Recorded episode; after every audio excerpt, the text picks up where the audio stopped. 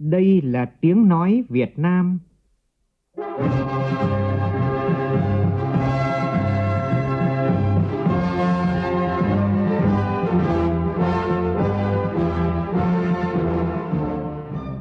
là tiếng nói Việt Nam, phát thanh từ Hà Nội, thủ đô nước Cộng hòa xã hội chủ nghĩa Việt Nam.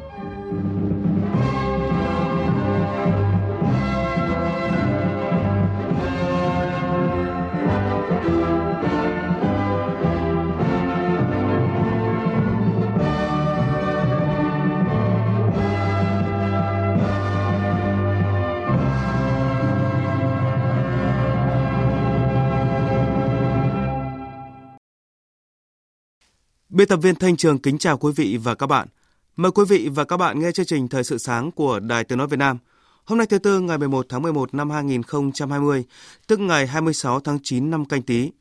Chương trình có những nội dung chính sau đây.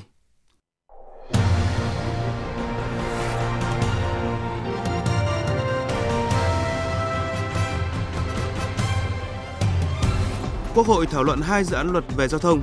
Nhiều ý kiến cho rằng luật giao thông đường bộ được tách thành hai dự án luật nên có nhiều điểm trùng lắp, trồng chéo. Vinh danh 81 tác phẩm nhận giải báo chí vì sự nghiệp đại đoàn kết toàn dân tộc lần thứ 14.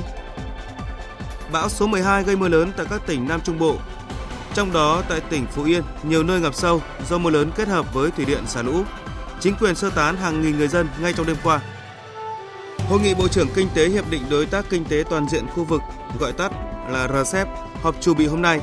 Nhân sự kiện này, phóng viên Đài Tiếng nói Việt Nam phân tích những lợi ích kinh tế cho Việt Nam khi hiệp định được thực thi.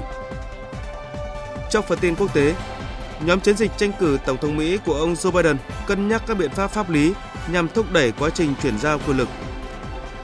Bất chấp cam kết giảm lượng khí thải gây hiệu ứng nhà kính theo Hiệp định Paris, các nước G20 vẫn đầu tư hàng trăm tỷ đô la Mỹ vào các dự án nhiên liệu gây ô nhiễm.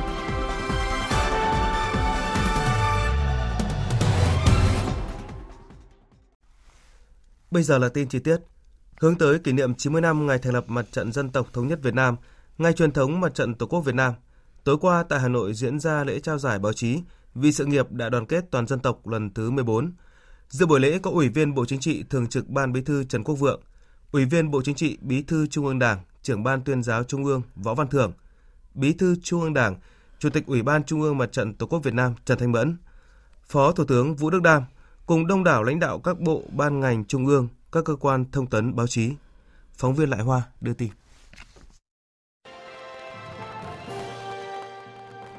Tại lễ trao giải, ban tổ chức đã trao một giải đặc biệt, 5 giải A, 14 giải B, 29 giải C và 32 giải khuyến khích cho các tác giả và nhóm tác giả đoạt giải báo chí vì sự nghiệp đại đoàn kết toàn dân tộc. Nhiều chủ đề mang tính thời sự cao như loạt phóng sự về chung tay phòng chống dịch COVID-19, việc giám sát công tác hỗ trợ ngăn chặn trục lợi trong công tác phòng chống dịch.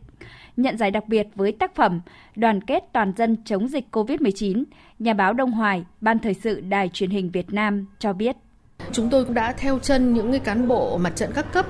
đi từng ngõ gõ cửa từng nhà giả soát từng đối tượng để giả soát những trường hợp nghi nhiễm Covid ở những cái khu dân cư, giúp cho khán giả thấm nhuần hơn, sâu sắc hơn về cái sức mạnh của lòng dân, về tình đồng bào, về sức mạnh của khối đại đoàn kết toàn dân tộc. Tại buổi lễ, Chủ tịch Ủy ban Trung ương Mặt trận Tổ quốc Việt Nam Trần Thanh Mẫn khẳng định, trước yêu cầu mới của đất nước, đặt ra nhiệm vụ cho báo chí và cán bộ quản lý công tác báo chí, các phóng viên, nhà báo ngày càng phải bản lĩnh, dũng cảm, tiên phong, chủ động và sắc bén hơn.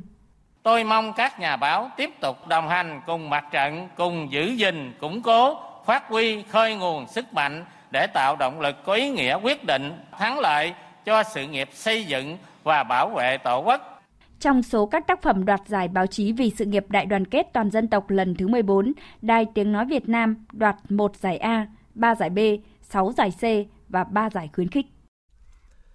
Cũng trong tối qua, Ủy viên Bộ Chính trị, Phó Thủ tướng Thường trực Chính phủ Trương Hòa Bình đến dự và chung vui Ngày hội Đại đoàn kết dân tộc với người dân tổ dân phố số 6, phường Trần Hưng Đạo, quận Hoàn Kiếm, Hà Nội. Phó Thủ tướng Trương Hòa Bình đề nghị cấp ủy các cấp thành phố Hà Nội quan tâm xây dựng hệ thống chính trị vững mạnh, phát huy vai trò của các ngành trong phát triển kinh tế xã hội, chăm lo đời sống nhân dân – Mặt trận Tổ quốc các cấp và ban ngành đoàn thể thành phố tiếp tục đổi mới nội dung phương thức hoạt động, chung sức xây dựng nông thôn mới, đô thị văn minh. Chính quyền các cấp thành phố Hà Nội nắm bắt kịp thời tâm tư nguyện vọng của nhân dân, giải quyết có hiệu quả vấn đề người dân quan tâm, qua đó tạo sự đồng thuận, góp phần thực hiện tốt chủ trương, đường lối của Đảng, chính sách pháp luật của nhà nước. Tiếp tục chương trình kỳ họp thứ 10, hôm nay các đại biểu Quốc hội cho ý kiến vào hai dự án luật gồm Luật Giao thông Đường bộ sửa đổi và Luật Bảo đảm trật tự an toàn giao thông đường bộ. Trước phiên thảo luận, nhiều ý kiến đại biểu Quốc hội còn băn khoăn khi Luật Giao thông Đường bộ năm 2008 được tách thành hai dự án luật có quá nhiều điểm trùng lắp trồng chéo. Ghi nhận của phóng viên Việt Cường. Phó chủ nhiệm Ủy ban pháp luật của Quốc hội Ngô Trung Thành cho rằng một số nội dung được điều chỉnh trong hai dự án luật còn trồng lấn về phạm vi điều chỉnh, quy định về phương tiện giao thông đường bộ và quy định về chở người trên xe ô tô chở hàng. Đề nghị chính phủ làm rõ tránh trồng chéo về nhiệm vụ quyền hạn trong quá trình thực thi luật. Ở phạm vi điều chỉnh có quy định luật này thì điều chỉnh về quy định cả về phương tiện giao thông đường bộ. Còn điều một của dự án luật bảo đảm trật tự an toàn giao thông đường bộ ấy, thì là điều chỉnh đối với phương tiện tham gia giao thông đường bộ. Thế như vậy là câu chữ khác nhau thôi nhưng mà nội hàm cũng là cơ bản là là như nhau. Thế thì còn một số nội dung khác chúng tôi cũng nhận thấy là có cái nội dung cũng quy định có sự trùng lặp trong cả hai cái dự thảo luật. Ví dụ như là thẩm quyền kiểm tra, xử lý vi phạm của thanh tra giao thông và cảnh sát giao thông, rồi là quy định liên quan đến điểm giao thoa giữa cơ sở dữ liệu xe cơ giới. Chính phủ tiếp tục có sự giả soát liên quan đến cả hai cái dự thảo luật này để tránh cái nội dung trùng lắp, trùng chéo.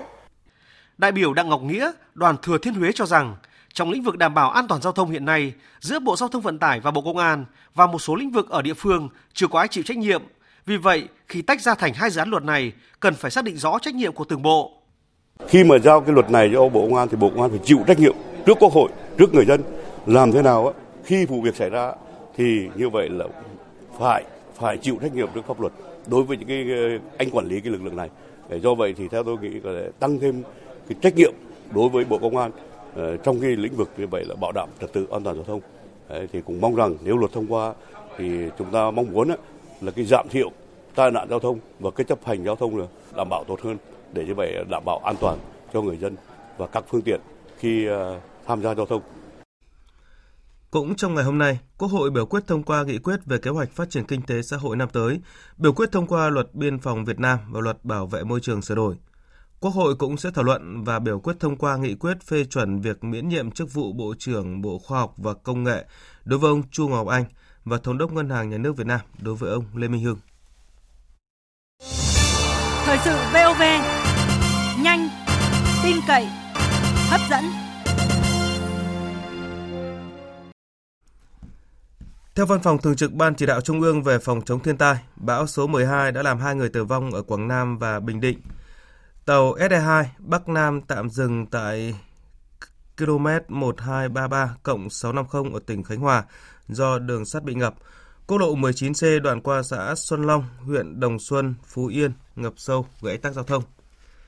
Cụ thể thì ờ, bão số 12 tuy không gây thiệt hại nặng cho tỉnh Phú Yên nhưng mà mưa lớn kèm theo với việc các thủy điện đồng loạt xả lũ khiến cho hàng nghìn nhà dân ở vùng trũng thấp bị ngập nặng. Tại nhiều vùng hạ du, chính quyền địa phương sơ tán dân ngay trong đêm qua. Hoàn lưu của bão gây mưa kết hợp với lượng mưa khiến nước thượng nguồn đổ về nhiều, buộc các nhà máy thủy điện đồng loạt xả lũ gây ngập nặng nhiều xã ở hạ du. Cụ thể, thủy điện sông Ba Hạ xả lũ 2.000 m3 một giây, thủy điện sông Crong Năng xả 1.200 m3 một giây. Các hồ chứa Kỳ Lộ, sông Cái cũng xả với lưu lượng xả rất lớn. Ông Bùi Văn Thành, Chủ tịch Ủy ban nhân dân huyện Tuy An cho biết, lũ đang lên gây ngập và chia cắt một số xã vùng đông. Địa phương đã sơ tán hộ dân vùng ngập mặn đến nơi an toàn hai cái hồ hồ đồng tròn và hồ phú xuân thì mực nước cũng khá cao cho nên là nó gây ngập úng cái vùng dưới này nó chia cắt một số cái địa phương như cầu cây cam nó ngập đấy là chia cắt xã an định và an nghiệp để di dời dân 200 hộ 600 nhân khẩu Lúc 22 giờ tối qua, trao đổi với báo chí, ông Đào Mỹ, bí thư thị ủy sông Cầu cho biết, cano của lực lượng chức năng đã đưa những người cuối cùng trong vùng ngập lụt ở phường Xuân Phú của thị xã này về nơi tránh trú an toàn. Tại huyện Đồng Xuân, nước lũ cũng đột ngột dâng cao trong buổi chiều và đến 21 giờ tối, sông Kỳ Lộ đã vượt báo động cấp 3. Nhiều tuyến đường của huyện cả tại thị trấn Hạ La Hai đều bị ngập sâu, giao thông tắc hoàn toàn. Nhiều nhà dân đã bị ngập trong lũ.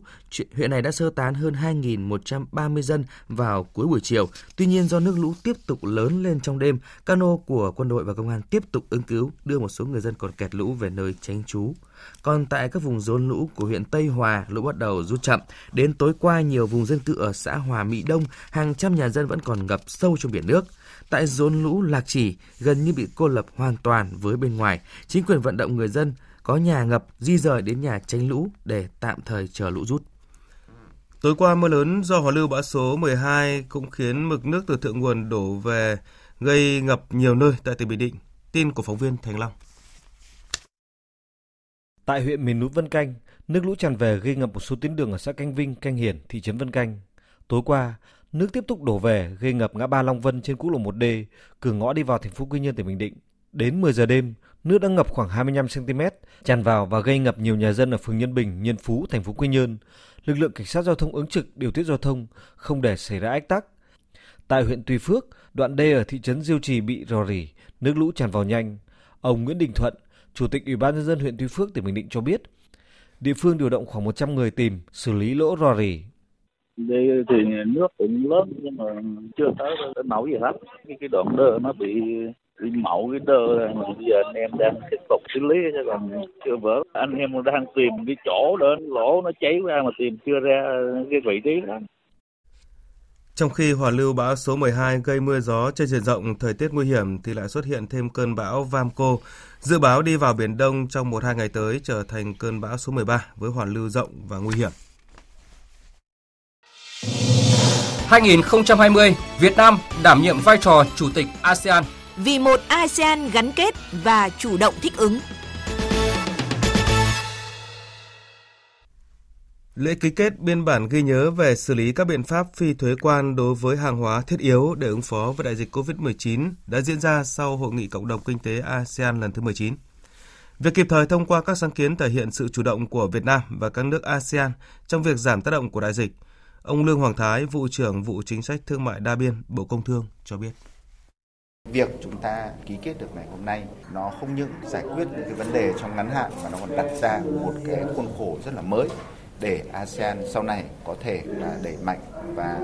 áp dụng ở cái quy mô rộng hơn trong vài tuần tới đây thôi cấp chuyên môn lại tiếp tục ngồi ngay với nhau để mở rộng cái danh mục này thêm nữa với cái danh mục ban đầu gồm trên 150 dòng thuế như vậy thì nó bao gồm những dược phẩm trang thiết bị y tế và tới đây thì các nước ASEAN cũng sẽ tập trung thêm một số mặt hàng lương thực thực phẩm mà nó có ý nghĩa ờ, rất là quan trọng đối với các nước ờ, ASEAN trong quá trình chống chọi cái dịch bệnh.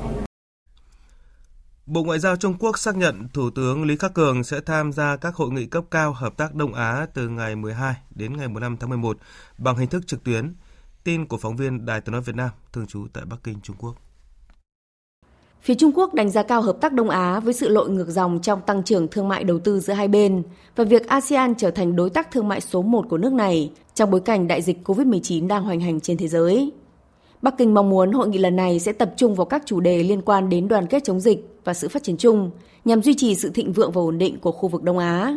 Trung Quốc cũng khẳng định sẵn sàng cùng với ASEAN thực hiện tốt nghị định thư về nâng cấp khu mậu dịch tự do Trung Quốc ASEAN, gọi tắt là CAFTA, cũng như làm sâu sắc và mở rộng hơn hợp tác về kinh tế thương mại và đầu tư giữa hai bên nhân dịp 10 năm thành lập CAFTA.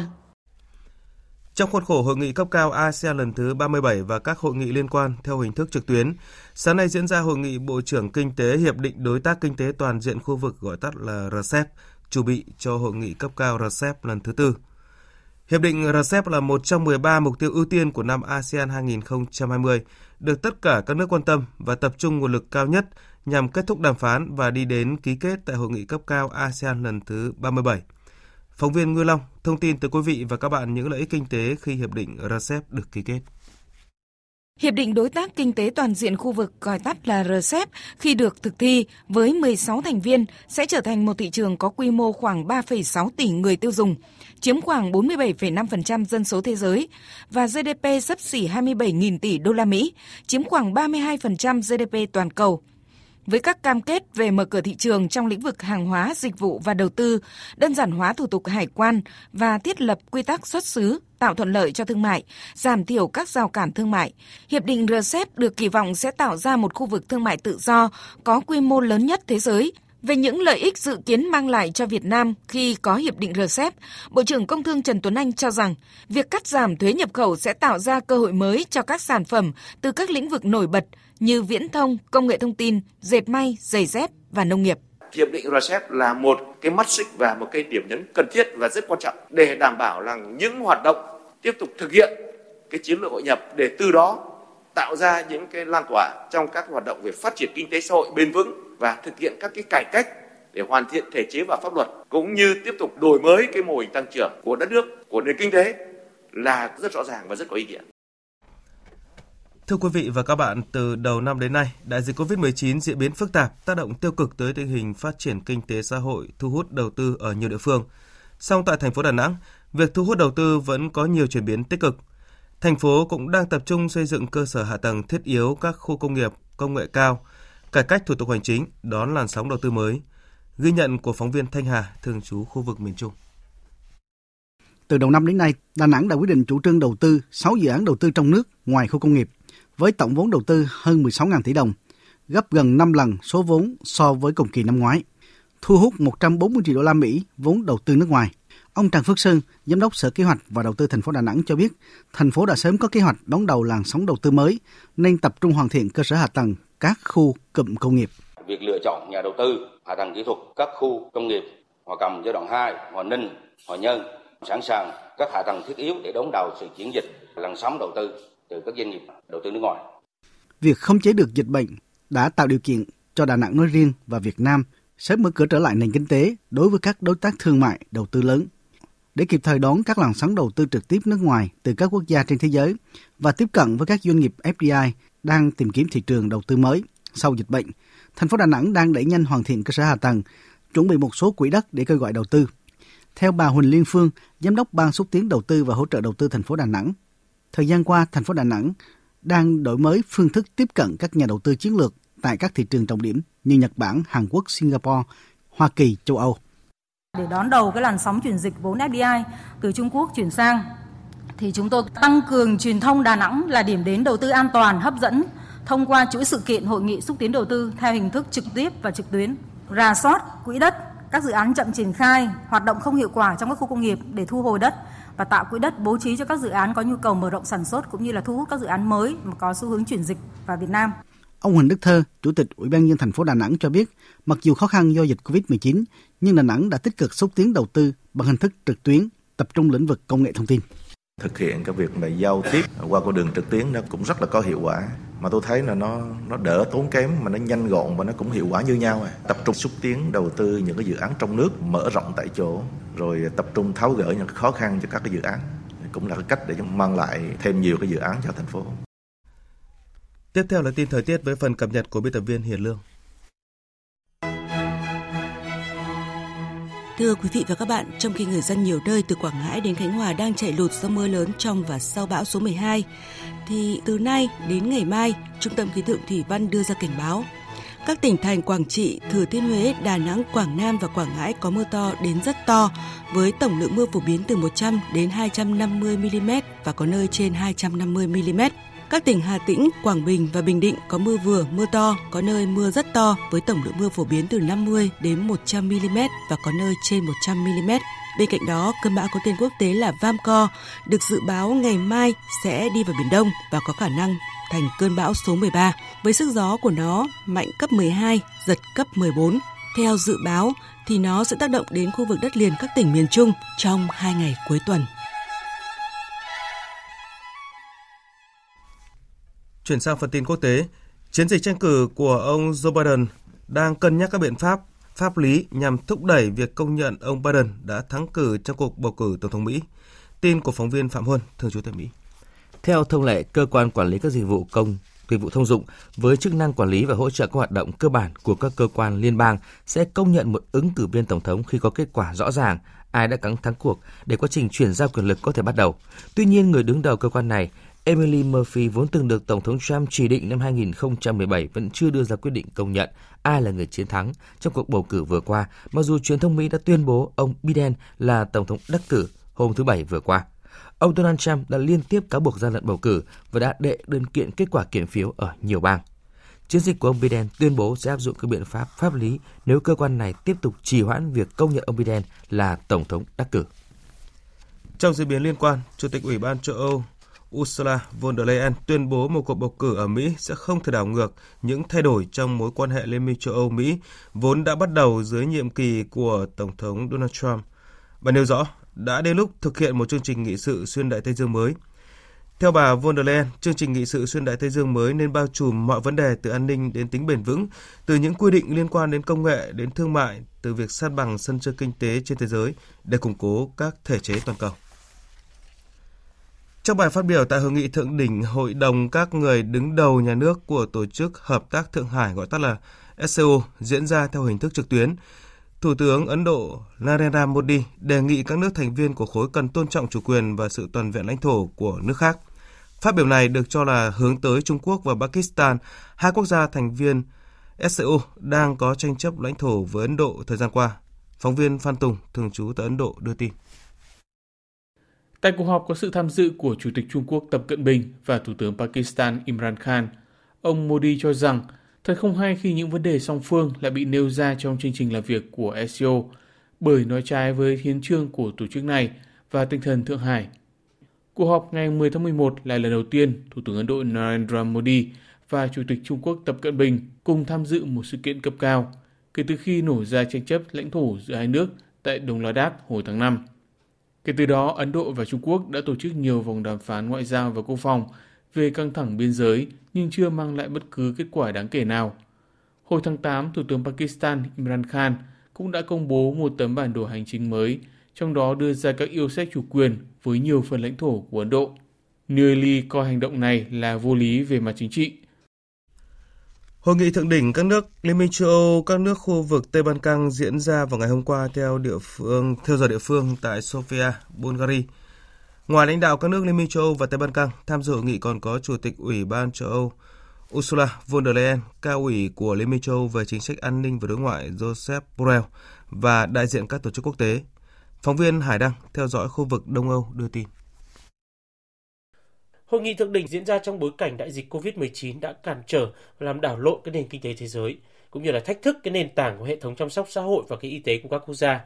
Một thành công quan trọng của hội nghị là các nhà lãnh đạo đã ký được hai tuyên bố, tuyên bố về thị trường khu vực chung và chương trình nghị sự xanh nhằm khai phá cái tiềm năng năng lượng tái tạo của khu vực, đồng thời nâng cao cái sức khỏe của người dân.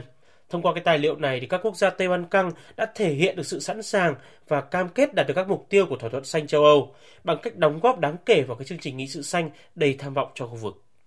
Việc này cũng sẽ giúp cho các nước Tây Ban Căng tăng trưởng kinh tế bền vững, thực hiện các cải cách cần thiết để đưa Tây Ban Căng đến gần hơn với thị trường chung EU và tiến tới hội nhập vào EU. Các quốc gia phát triển vẫn chi tới hơn 500 tỷ đô la Mỹ mỗi năm cho các dự án khai thác nhiên liệu hóa thạch, dù đã cam kết cắt giảm lượng khí thải gây hiệu ứng nhà kính theo Hiệp định Paris về biến đổi khí hậu năm 2015. Đây là kết luận được đưa ra trong báo cáo phân tích chung do ba tổ chức quốc tế nghiên cứu về biến đổi khí hậu vừa công bố. Trong khi sự hỗ trợ của nhà nước đối với dầu khí và than đá đã giảm nhẹ kể từ khi Hiệp định Paris mang tính bước ngoặt được ký kết, báo cáo nhận thấy rằng các kế hoạch kích thích kinh tế hậu đại dịch COVID-19 của nhiều quốc gia sẽ chứng kiến hàng tỷ đô la Mỹ được rót vào các nhiên liệu gây ô nhiễm. Báo cáo cho thấy có ít nhất 170 tỷ đô la Mỹ ngân sách công của các nước thuộc nhóm G20 đã được cam kết đầu tư cho các lĩnh vực sử dụng nhiều nhiên liệu hóa thạch kể từ khi đại dịch bùng phát. Tiếp theo là tin thể thao.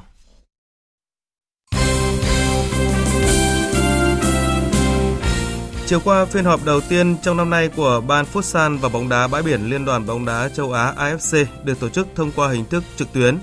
Tại cuộc họp, thành viên của ban đã bàn thảo và thống nhất thay đổi lịch thi đấu. Cụ thể, lịch thi đấu mới của vòng chung kết giải Futsal vô địch châu Á 2020 sẽ được tiến hành từ ngày 23 tháng 3 tới ngày 3 tháng 4 năm tới tại Kuwait. Trong khi đó, giải bóng đá bãi biển vô địch châu Á 2020 được tổ chức từ ngày 28 tháng 4 đến ngày 8 tháng 5 năm tới tại Thái Lan. Tại vòng chung kết Futsal châu Á 2020, đội tuyển Việt Nam nằm chung bảng A với Tajikistan, Turkmenistan, Oman. Bảng đấu này được đánh giá là khá thuận lợi với đội tuyển Việt Nam bởi xét về tương quan lực lượng, đội tuyển Việt Nam hoàn toàn có khả năng cạnh tranh ngôi đầu bảng. Đây cũng là mục tiêu mà đội tuyển Việt Nam hướng tới, vì nếu giành được ngôi đầu bảng chúng ta sẽ tránh được đối thủ cực mạnh là Nhật Bản tại tứ kết, qua đó có nhiều cơ hội vào bán kết. Tay vợt người Tây Ban Nha Rafael Nadal đã có 790 tuần liên tiếp góp mặt trong top 10 trên bảng xếp hạng ATP, nhờ đó vượt qua kỷ lục của tay vợt huyền thoại Jimmy Connor. Nadal bắt đầu lọt vào top 10 ATP ngày 25 tháng 4 năm 2005 khi mới 18 tuổi, không lâu trước khi vô địch Roland Garros lần đầu. Ngày 22 tháng 5 năm 2019, tay vợt Tây Ban Nha vượt qua con số 734 tuần liên tiếp góp mặt trong top 10 của Roger Federer khi đăng quang lần thứ 9 tại Roland Master. Và nay tiếp tục vượt qua Jimmy Connor, người có 15 năm liên tục trong top 10 ATP với tổng cộng 789 tuần. Dự báo thời tiết Phía Tây Bắc Bộ, ngày nắng, đêm nhiều mây, có mưa nhỏ vài nơi, gió nhẹ, sáng sớm và đêm trời rét, nhiệt độ từ 12 đến 26 độ, vùng núi có nơi dưới 12 độ. Phía Đông Bắc Bộ và Thanh Hóa, sáng và đêm trời lạnh và có mưa nhỏ vài nơi, trưa chiều hưởng nắng, gió Đông Bắc cấp 2, cấp 3, vùng núi trời rét, nhiệt độ từ 14 đến 27 độ, vùng núi có nơi dưới 14 độ. Các tỉnh từ Nghệ An đến Thừa Thiên Huế có mưa, mưa vừa, có nơi mưa to đến rất to và rông. Riêng Quảng Trị đến Thừa Thiên Huế có mưa to đến rất to, gió Bắc đến Tây Bắc cấp 3, sáng sớm và đêm trời lạnh, nhiệt độ từ 19 đến 26 độ. Các tỉnh ven biển từ Đà Nẵng đến Bình Thuận, phía Bắc có mưa vừa, mưa to, có nơi mưa rất to và rông. Phía Nam có mây, có mưa rào và rông vài nơi, gió Bắc đến Đông Bắc cấp 3. Nhiệt độ từ 22 đến 30 độ. Tây Nguyên, phía Bắc có mưa, mưa rào rải rác và có nơi có rông. Nam có mưa rào và rông vài nơi. Gió Đông Bắc cấp 3, nhiệt độ từ 18 đến 29 độ. Nam Bộ có mưa rào và rông vài nơi, gió Tây đến Tây Nam cấp 2, cấp 3, nhiệt độ từ 22 đến 32 độ. Khu vực Hà Nội sáng và đêm trời lạnh không mưa, trưa chiều hưởng nắng, gió đông bắc cấp 2 cấp 3, nhiệt độ từ 19 đến 28 độ. Dự báo thời tiết biển Bắc và Nam Vịnh Bắc Bộ, vùng biển từ Quảng Trị đến Quảng Ngãi có mưa rào và rông rải rác tầm nhìn xa trên 10 km, giảm xuống 4 đến 10 km trong mưa. Gió đông bắc cấp 6, giật cấp 7 cấp 8, biển động. Vùng biển từ Bình Định đến Ninh Thuận có mưa rào và rông vài nơi, tầm nhìn xa trên 10 km, gió đông bắc đến đông cấp 4 cấp 5. Vùng biển từ Bình Thuận đến Cà Mau có mưa rào và rông vài nơi, tầm nhìn xa trên 10 km, gió đông bắc đến đông cấp 4. Vùng biển từ Cà Mau đến Kiên Giang, khu vực Nam Biển Đông, khu vực quần đảo Trường Sa thuộc tỉnh Khánh Hòa, Vịnh Thái Lan có mưa rào và rông vài nơi, tầm nhìn xa trên 10 km, gió nhẹ. Khu vực Bắc Biển Đông, khu vực quần đảo Hoàng Sa thuộc thành phố Đà Nẵng có mưa rào và rông vài nơi, tầm nhìn xa trên 10 km giảm xuống 4 đến 10 km trong mưa. Gió đông bắc cấp 6 cấp 7 giật cấp 9 biển động mạnh. Khu vực giữa Biển Đông có mưa rào và rông vài nơi, tầm nhìn xa trên 10 km, gió Đông Bắc đến Đông cấp 5, riêng phía Bắc chiều và đêm có lúc cấp 6, giật cấp 7, biển động. Thông tin dự báo thời tiết vừa rồi cũng đã kết thúc chương trình Thời sự sáng của Đài Tiếng Nói Việt Nam. Chương trình do biên tập viên Thanh Trường biên soạn và thực hiện với sự tham gia của phát thanh viên Sơn Tùng, kỹ thuật viên Nguyễn Mến, chịu trách nhiệm nội dung Lê Hằng. Quý vị và các bạn có thể nghe lại chương trình tại địa chỉ www.vov1.vn. Xin kính chào tạm biệt và hẹn gặp lại quý vị.